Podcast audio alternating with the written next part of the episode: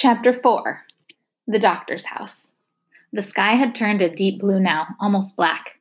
At one edge shone a streak of brilliant crimson. In the houses of the village, one window and then another began to glow with a flickering yellow light. They walked and walked. Each time they came to a doorway or a gate in a wall or stairs leading upward, Lina hoped this might be the house. Back in Ember, where she'd had the job of messenger, she'd been a tireless runner. Running was her greatest joy. Tonight it was hard just to walk. She was so tired her feet felt like bricks. But Dr. Hester walked on and on, with the boy trotting ahead of her sometimes, and sometimes lagging back to stare at Lina and Mrs. Murdo and Poppy until they came to the outer edge of the village. There, standing somewhat apart, was a low roofed house. Except for a glimmer of light on its two windows, reflected from the reddening sky, it was in darkness, huddled beneath a great brooding plant the shape of a huge mushroom. Is that a pine tree? Lina asked the doctor. Oak tree, the doctor said. So Lina understood that tree must mean all big plants, and they came in different kinds. A path led to a wooden gate, which the doctor opened. They came into a shadowy, leaf littered courtyard paved with uneven bricks. On three sides were the three wings of the house, like a square cornered U. The eaves of the roof sloped down to form a walkway all around. In the failing light, Lina could just see that the courtyard was crowded with plants, some growing in the ground and some in pots of all sizes. Vines wound up the columns of the walkway and crawled along the edge of the roof. Come inside, the doctor said. She led the way to a door in the central part of the house. She and the boy went in. Lina stopped just inside the doorway, and Mrs. Murdo came up behind her, Poppy in her arms. They stood peering into the gloom. There was an odd, pungent smell, like mushrooms or leaf mold, only sharper. The doctor disappeared for a moment, and when she came back, she held a lit candle. She moved around the room, lighting more two candles, three candles, four, until a wavery light filled the central part of the room. The corners remained in darkness. Come in, come in, the doctor said impatiently. Lina moved forward. She felt grit beneath the soles of her shoes and the tickle of dust in her nose. She was in a long, low room with clutter everywhere clothes draped over the backs of armchairs, a shoe on a saggy couch, a plate with some bits of food on it sitting on the window sill. At one end of the room were two doors, both of them closed. At the back, a stairway rose into a dark, square hole in the ceiling. At the other end of the room, in the corner, was an open doorway, leading, Lina guessed, to the kitchen. Beside this doorway was a kind of hollow in the wall, framed by stones and containing some sticks and scraps of paper. But the doctor stooped down before this hollow place and held her candle to the sticks and paper there. In a moment, a flame leapt up. It was a bigger flame than Lina had ever seen, like a terrible orange hand reaching up and out. Lina's heart knocked hard against her ribs. She stepped backward, bumping into Mrs. Murdo. They stood staring, Mrs. Murdo with a hand clutching Lina's shoulder. The doctor turned around and saw them. What's the matter? she said. Lina couldn't speak. Her eyes were fixed on the flames which leapt higher and crackled. Mrs. Murdo tried to answer. It's, uh, it's. She inclined her head toward the end of the room, where the first flame had become a dozen flames, looking upward, sending out flashes of orange light. Oh, said the doctor. The fire? You're not used to the fire? Mrs. Murdo managed to smile apologetically. Lina just stared. It stays in the fireplace, the doctor said. Not at all dangerous. In Ember, there was never fire unless there was danger. Someone's electric wiring had frayed and ignited, or a potholder had fallen on a stove's electric burner. The only fire Lina had seen that wasn't dangerous was the tiny flame of the candle. This fire scared her. In the window glass, reflections glimmered.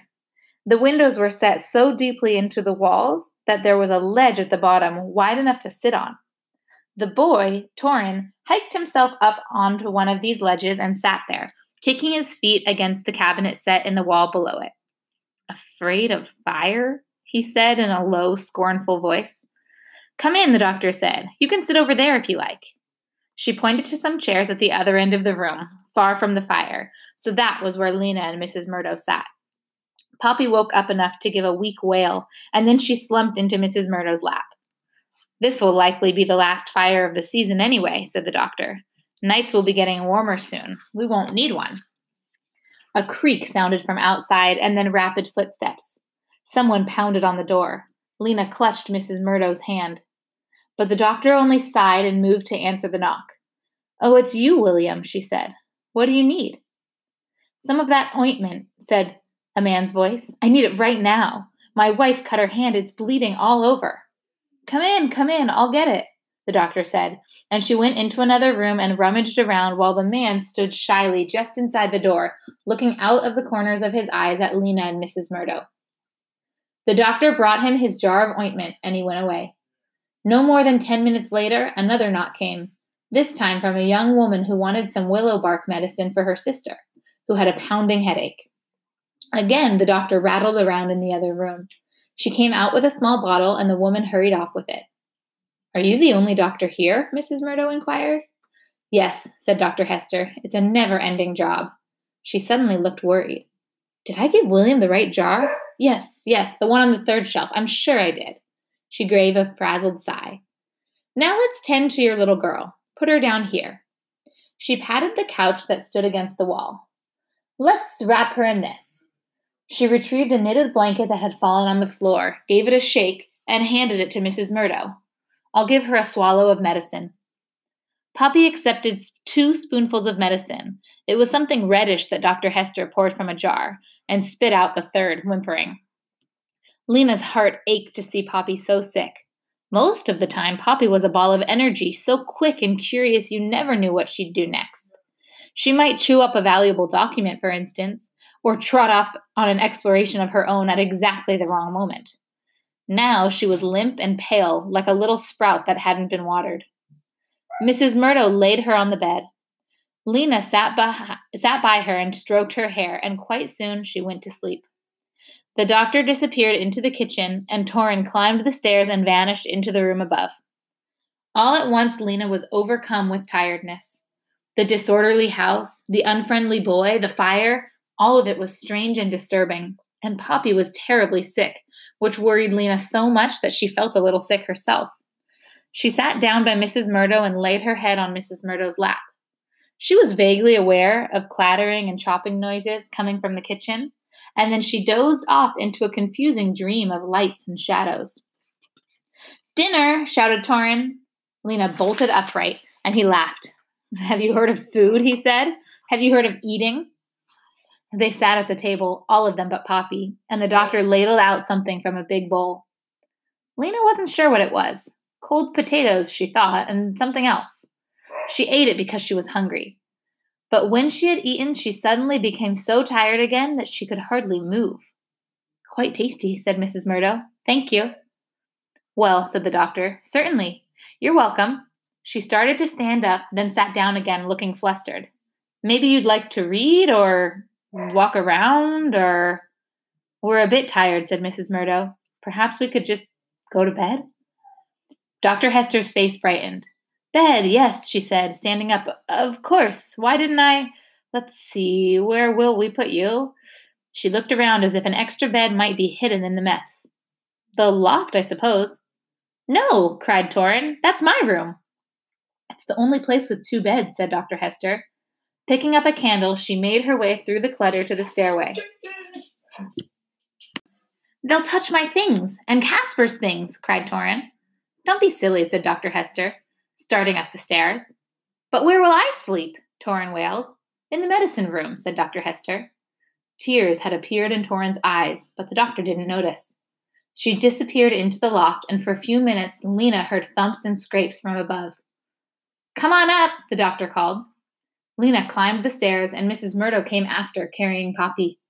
By the light of the doctor's candle, Lina saw two beds under a sloping ceiling. There was a chest at the foot of each bed. Some clothes hung from hooks, and some boxes were neatly lined up on the sill of the one window. Two beds, but three of you, said the doctor, frowning. We could, hmm, we could put the baby, uh, it's all right, Lina said. She'll just sleep with me. And a few minutes later, she was in bed, Poppy in the crook of her arm, covers drawn over them. Good night, Mrs. Murdo said from the other bed, and the candle was blown out and the room went dark, but not as dark as the rooms in Ember at night. Lina could still see a faint gray rectangle where the window was because of the lights in the sky, the silver circle, and the bright pinpoints. What are they called? she wondered. And who is Caspar? And how can the doctor stand to have that huge, awful fire right there on the floor of her house? Everything here was the opposite of Ember.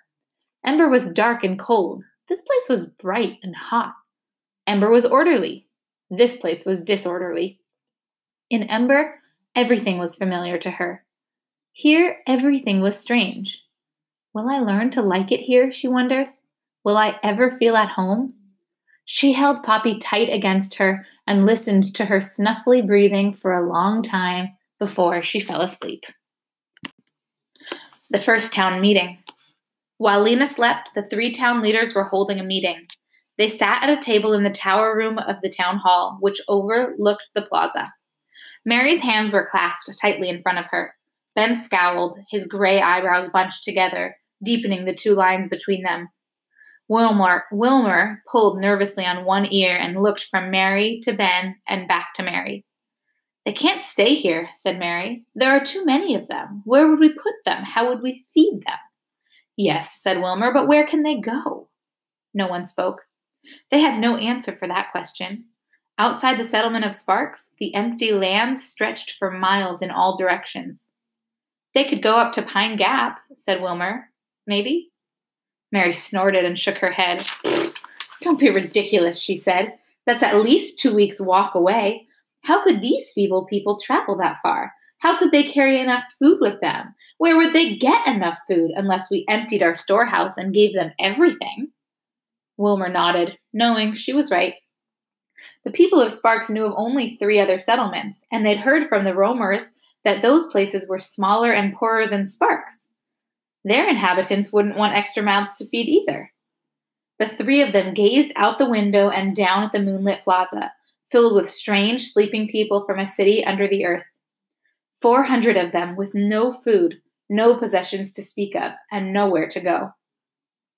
What I fail to understand, said Ben, is why this particular misfortune has happened to us. He paused, looked into the air to his left, and frowned. This was a habit of his. He seemed to need a pause and a frown every now and then to put his together his thoughts. Wilmer and Mary had gotten used to waiting through these pauses. I don't see that we deserve it, Ben went on after a few seconds having labored as diligently as we have, and just when we are starting to prosper at last after so many years of, well, adversity is a mild word for it. The others nodded, thinking of the hard years. There had been winters when people shivered in tents and ate chopped up roots and shriveled nuts. There had been years of drought and plagues of tomato worms and devastating crop failures that meant people had nothing to eat for months but cabbage and potatoes.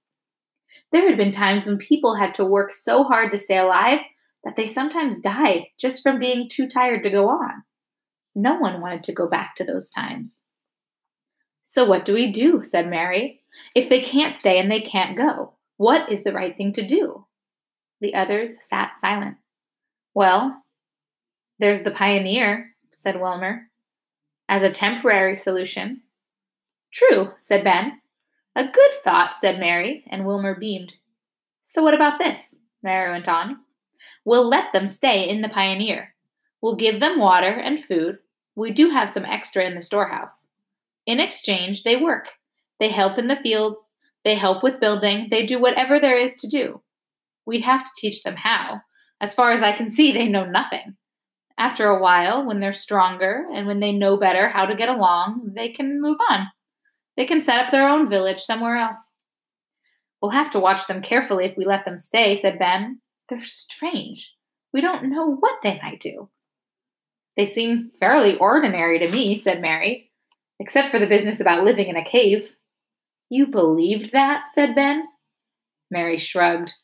The question is, shall we let them stay? How long would we have to keep them? asked Wilmer, before they were ready to go. I don't know, maybe six months? Let's see. It's near the end of flowering now. Mary counted out the months on her fingers shining, burning, browning, cooling, falling, chilling. They could stay through the summer and fall seasons and leave at the end of chilling. That would mean they'd be out on their own for the winter, Wilmer pointed out. That's right, said Ben. Are you suggesting we should keep them even longer? We'll be stretching ourselves to keep them at all. They fell silent again, considering this. Finally, Mary spoke. Shall we let them stay for six months then, she said, and teach them as much as we can? No one really liked this idea. They thought of the food the refugees would need, which would mean less for their own people, and the bother of teaching them all the skills they'd need to survive on their own. Each one, Mary, Wilmer, and especially Ben, wished the unfortunate cave people would simply vanish. But they weren't going to vanish, and the leaders of Sparks knew that they must, for the sake of their consciences, do the right thing. They wanted to be wise, good leaders, unlike the leaders of the past, whose terrible mistakes had led to the disaster. So they would be open minded. They would be generous. With this in mind, the three leaders voted. Mary voted yes, the cave people should stay. Ben voted yes, reluctantly. Wilmer voted yes. So it was agreed. They would give them a place to stay. They would help them for six months. After that, the strangers would have to take care of themselves. Mary, Ben, and Wilmer shook hands on this agreement but none of them said out loud what they were thinking. That even after six months, the people of Ember would be hard pressed to start a town. The founders of Sparks had known carpentry and farming, and even so, it had taken them two years just to build rough shelters and get the rocks out of the fields. They had known how to manage animals and build good soil, but still, their animals sometimes died of disease and hunger in the many years when the crops failed. They had known to expect harsh weather, wolves, and bandits, and still they suffered losses from all three. The town leaders knew in their hearts that in this vast, empty country, where there were a thousand dangers the people of Ember did not understand, they would never be able to take care of themselves. Your question for thought today is How would you describe the city of Sparks? Which details from the chapter really stood out to you about the city?